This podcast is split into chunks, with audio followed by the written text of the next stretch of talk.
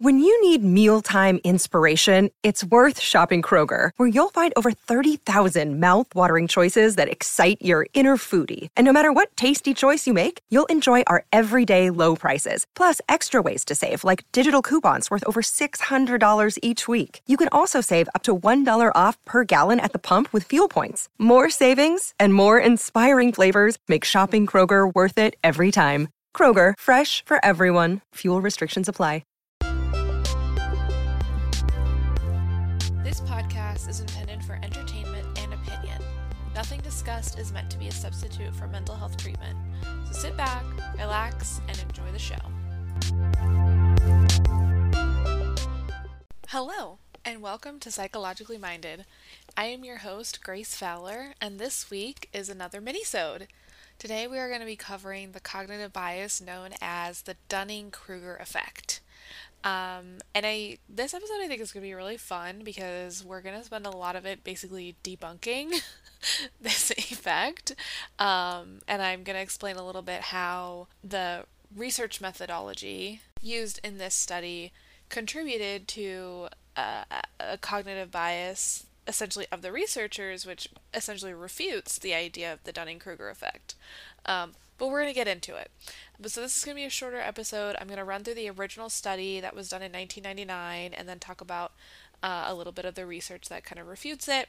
And then as always with the cognitive bias episodes, going to hit on maybe how you can avoid this bias in your life. Although if it's not real, maybe you don't need to avoid it. But anyway, diving in, what is the Dunning-Kruger effect? So the short definition of it is essentially people who are incompetent or unskilled in an area of performance are going to have little insight into their level of skill or their incompetence. So if you are bad at a thing, you are not able to tell how truly bad at a thing you are. You're gonna think that you're really good at it.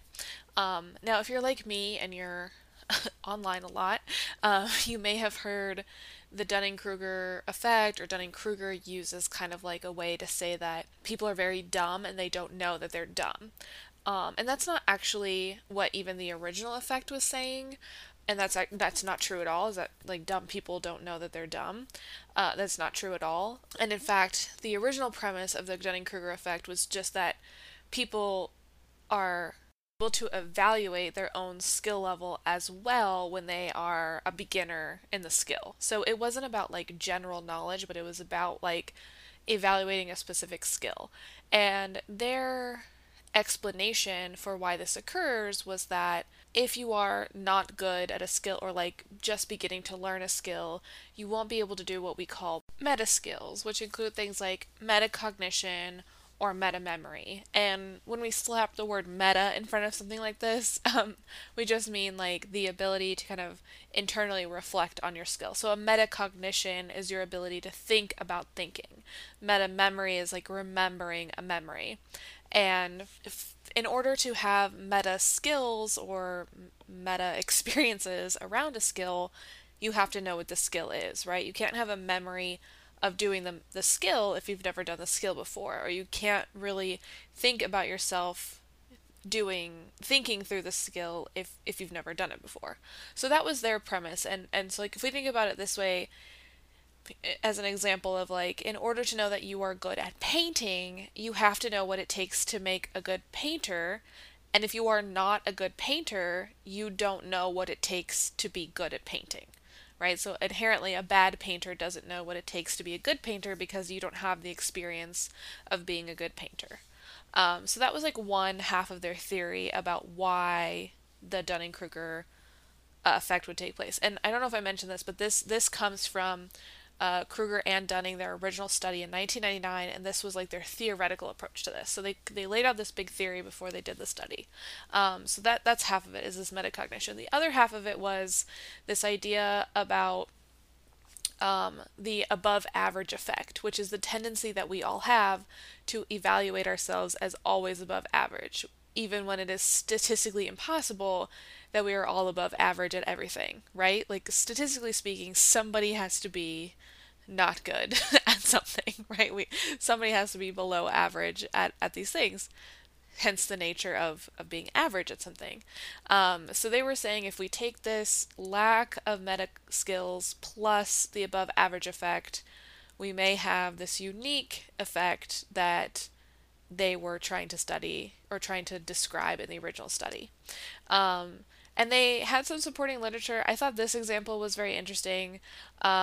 They cited this literature that had been done with young boys and male college students, and found that the students or children who were socially incompetent, so not great with social skills, were very unaware of their lack of social skills. So if you were to ask them, like, are you good at socializing? They would say yes, even though upon observing them, they weren't great at socializing. Sets up their premise for the study. So in the original study, they actually designed 4 studies to test their hypothesis that people who are not good at something cannot accurately evaluate their skill. So the first study they designed was about what they call competence in a domain that requires sophisticated knowledge and wisdom about the tastes and reactions of other people. They wanted to look at humor, so they really dressed up what being funny is, but they were saying in order to be good at being funny, you need to have a lot of knowledge and you need to be able to judge how people will react to you so that you can adapt to become funny. So they wanted to have people rate jokes that had been rated by 8 professional comedians. So on a scale from 1 to 11, how funny were these jokes? And they gave them 30 jokes that ranged from, like, you know, joke book jokes to jokes from, like, actual comedians. They did include Woody Allen, which I don't know if we would include him anymore as a joke teller. And so then they compared the people's scores on how they rated the jokes to what the comedians had rated them. So as I alluded to at the beginning, right, basically what happened was there was some study design and measurement errors that contributed to people thinking the Dunning-Kruger effect was real. And this is one of the areas where I think it's not the best research, right? Because I think now we all can realize that funniness, humor, is very subjective, right? And so to have people rating these jokes based on, you know, like eight people who are, like, in the industry, their ratings, I think, is already, you're kind of starting out at a bad point, right? Of, like, it's not necessarily guaranteed that everybody in this sample is going to have the same sense of humor as the people the professionals who rated the items. And how they decided who was incompetent in regards to humor was if you fell in the bottom 25th percentile of ratings compared to the professional rating. So if your sense of humor was very different, maybe you like simpler humor or, you know, versus more complex humor, you're going to be in the bottom 25%. You're going to be seen as incompetent to the study. Okay, so that was the first study. The second study was looking at intellectual rather than social abilities. So they were measuring logical reasoning. And oh, I forgot to mention this earlier, but all of these studies were done on Cornell students. So if any of my fans of The Office are out there, this honestly made me think of Andy and how his whole identity revolves around going to Cornell. But again, as we've talked about in earlier episodes, when you have a sample that is so specific, right, it's not easily generalizable, that has some impact on how we can, you know, share this information with the general public. So all of these studies were done with Cornell undergraduates, which is going to be a very specific type of person who not only has the resources to go to Cornell, but gets into Cornell and wants to go to that kind of school. So again, something to keep in mind. So first study, we looked at humor. Second study, they looked at what they called logical reasoning. And they said that they chose this one because it's kind of central to your academic career, right? So if you're in college, you should be able to use logical reasoning. The third study, they asked participants to or they were looking at grammar. So they had them rate their ability to recognize correct grammar and then rate their how they think their score on a grammar test would relate to their peers. And then they asked them to estimate how many items they think they answered right on the test. So this was, they're kind of adding this element of, can you evaluate how well you did on the test? And they did that because they wanted to see if somebody who bombed the test would be able to recognize that they did poorly. So that was 3. And then number 4, they looked at something called the Wason selection test, and asked them to, again, evaluate like how well they did. They had half the participants then take a little training session to teach them how to do better on the task, and they had them do it again, and asked them to say which items they'd answered correctly and which items they had answered incorrectly and how well their ability was. So this one, they're looking to see if, like, we increase your skill at the test, are you going to be able to evaluate yourself better? Okay, so across all those 4 studies, they found this effect, which we call Dunning-Kruger effect, that the people who were in the bottom quartiles of skill or competence rated themselves as higher performing on the skills in comparison to how they actually performed, whereas people who were rated in the higher quartiles as competent or highly skilled often tended to underestimate their abilities and rate themselves as doing worse than they actually did. And so Dunning and Kruger argued that this was something called, they conceptualized it as something called psychological anosognosia, which is similar to the cognitive impairment of the same name, where it's a form of, like, inability to recognize something. So, like, if you've ever heard of, like, prosopagnosia, that's like face blindness, right? Like, inability of the brain to recognize certain features. So they were saying this is a psychological phenomenon of the same type, where you're unable to discern or recognize poor performance, and not only poor performance, but also that you are somebody who's performing poorly, right? So you may be able to recognize in other people, but you wouldn't recognize it in yourself. Now, they wrote up a bunch of fancy things, they have a lot of fancy stats, they have a fancy graph, the great fascinating effect, boom, bing, bomb, published. And people began to use this as a way to talk about people who are dumb, not knowing that they're dumb. So, like, almost like immediately after this study was published, in more like pop psychology or pop culture ways of talking about it, it was interpreted in this way.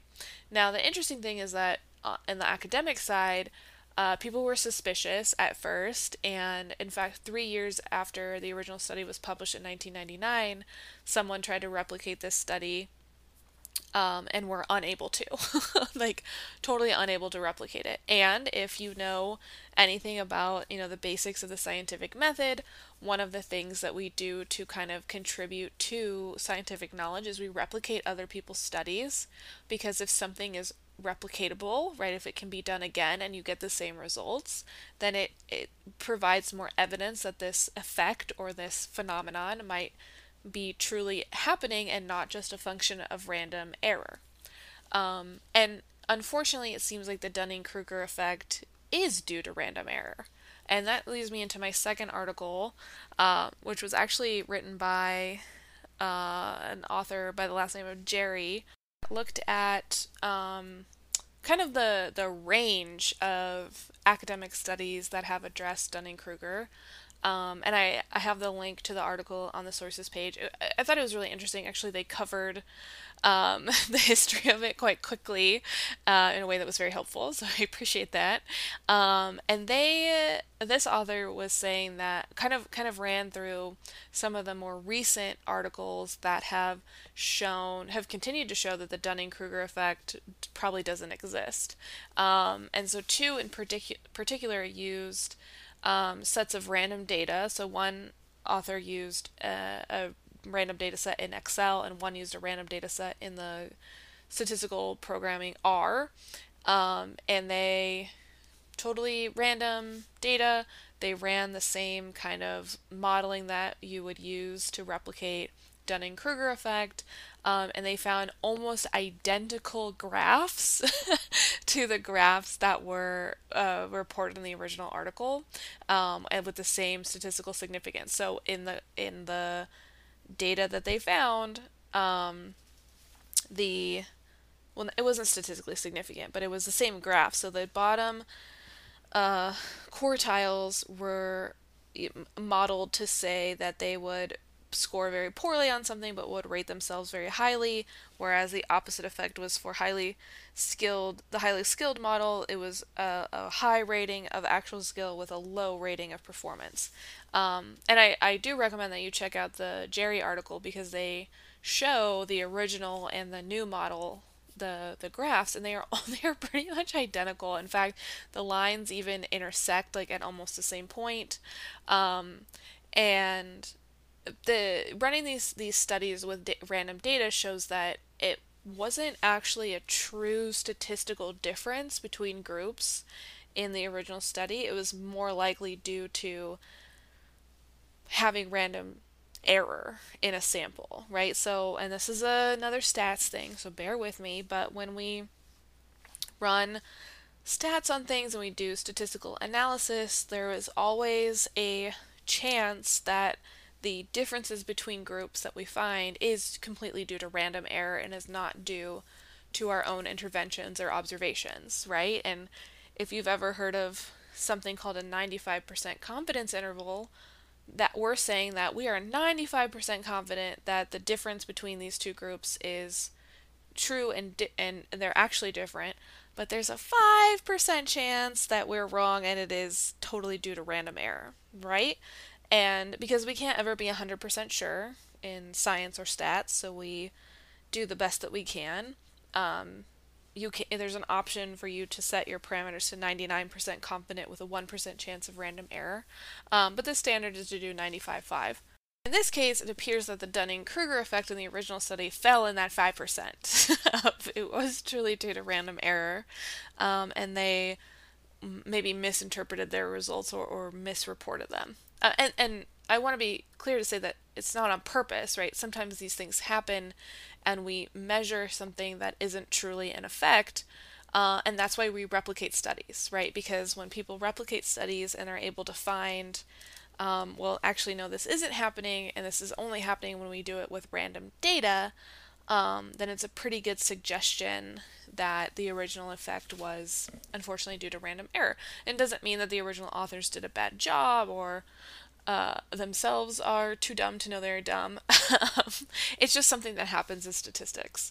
And that's why we encourage people to replicate studies. Okay, so the other reason why the Dunning-Kruger effect probably wasn't real from the first study onwards is that they used these measures of self-assessment, right? So they had the people themselves measure how good are you at a skill or task, and that's probably one of the most unpredictable ways to measure something, and it is incredibly difficult. And the author of this article actually made the really good point of like, the way that you evaluate something can even change within the hour from day to day, right? So like, let's say at the beginning of the day, you take a spelling test, and right after the spelling test, you think, yeah, I did really good. I'm really good at spelling, right? You rate yourself really highly, and then you go throughout the day, and maybe a couple of things happen.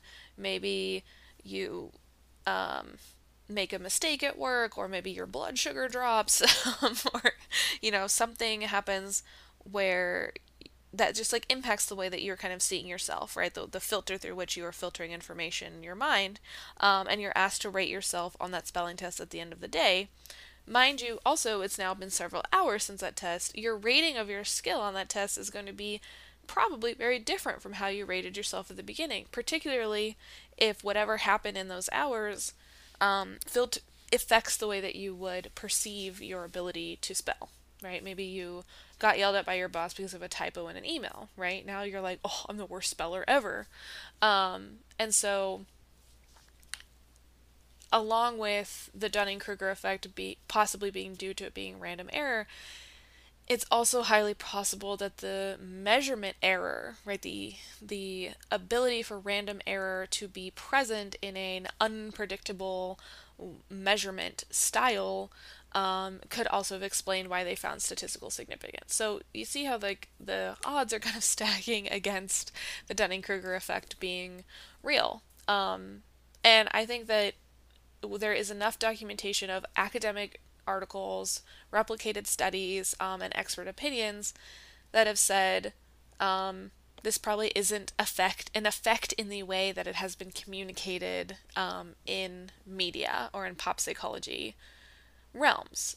So I thought it was important, as this project is essentially a pop psychology realm, to make sure that that information is known and that the Dunning-Kruger effect, one, is not what it is it is not defined as the way it is used online, and two, probably does not exist in the world in the way that we think it is. Now, the article by Jerry also featured excerpts from an interview they did with David Dunning, who was one of the original authors, and he said that the way he conceptualizes the Dunning-Kruger effect now is that it's really about misinformation in regards to feedback.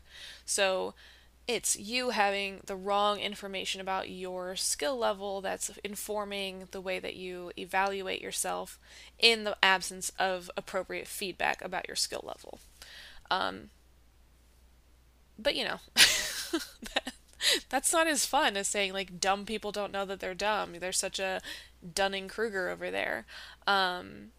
So all of that to say is that this effect probably is not real in the way that we have thought it was. And so if you see people using it or you hear it yourself, you can know, okay, this isn't a thing in the way that they're using it. And if you want to be that real cool nerd, you can go, actually, I learned on a podcast that the Dunning-Kruger effect is not real and doesn't mean that dumb people don't know they're dumb. Now, there are plenty of other cognitive biases that can contribute to people not knowing their true skill level or not evaluating themselves right, which I will cover in future episodes. But the Dunning-Kruger effect itself is probably not real. One interesting fact that I found when researching this episode was on the Wikipedia page, they noted that the Dunning-Kruger effect was nominated for an Ig Nobel Prize award, which is a satirical take on the Nobel Prize award, and basically they recognized the Dunning-Kruger effect, the paper for the Dunning-Kruger effect, as being almost like a frivolous contribution to science, because although it was interesting, what are we going to do about it? Like, it didn't really impact the field in a super important way. So, not that I meant to spend this episode kind of trashing on these guys from the 90s, but I just did want to highlight that this effect just does not exist in the way that we think it is. And so, you know, in order to combat it, I think the best thing for us to do is just remind ourselves that it's not real, and that there is, that means that there is hope for people to be more self-aware of their performance, and that means there's more hope for yourself to be self-aware of your performance, and that it's not like stuck in stone, right? That like you learn how to get better at something, and you learn how to assess yourself more accurately. So with all that said, I'm going to say thank you for listening to this mini-sode, and we'll be back next week with a full-length episode. See you in the next episode! To see the sources and resources mentioned in the episode, visit psychologicallymindedpod.com or click the link in the show notes. To contact me with any questions or comments about this topic or upcoming episodes, email me at psychmindedpod@gmail.com. Please rate and review on Apple Podcasts and subscribe wherever you listen to podcasts. Thank you, and see you in the next episode.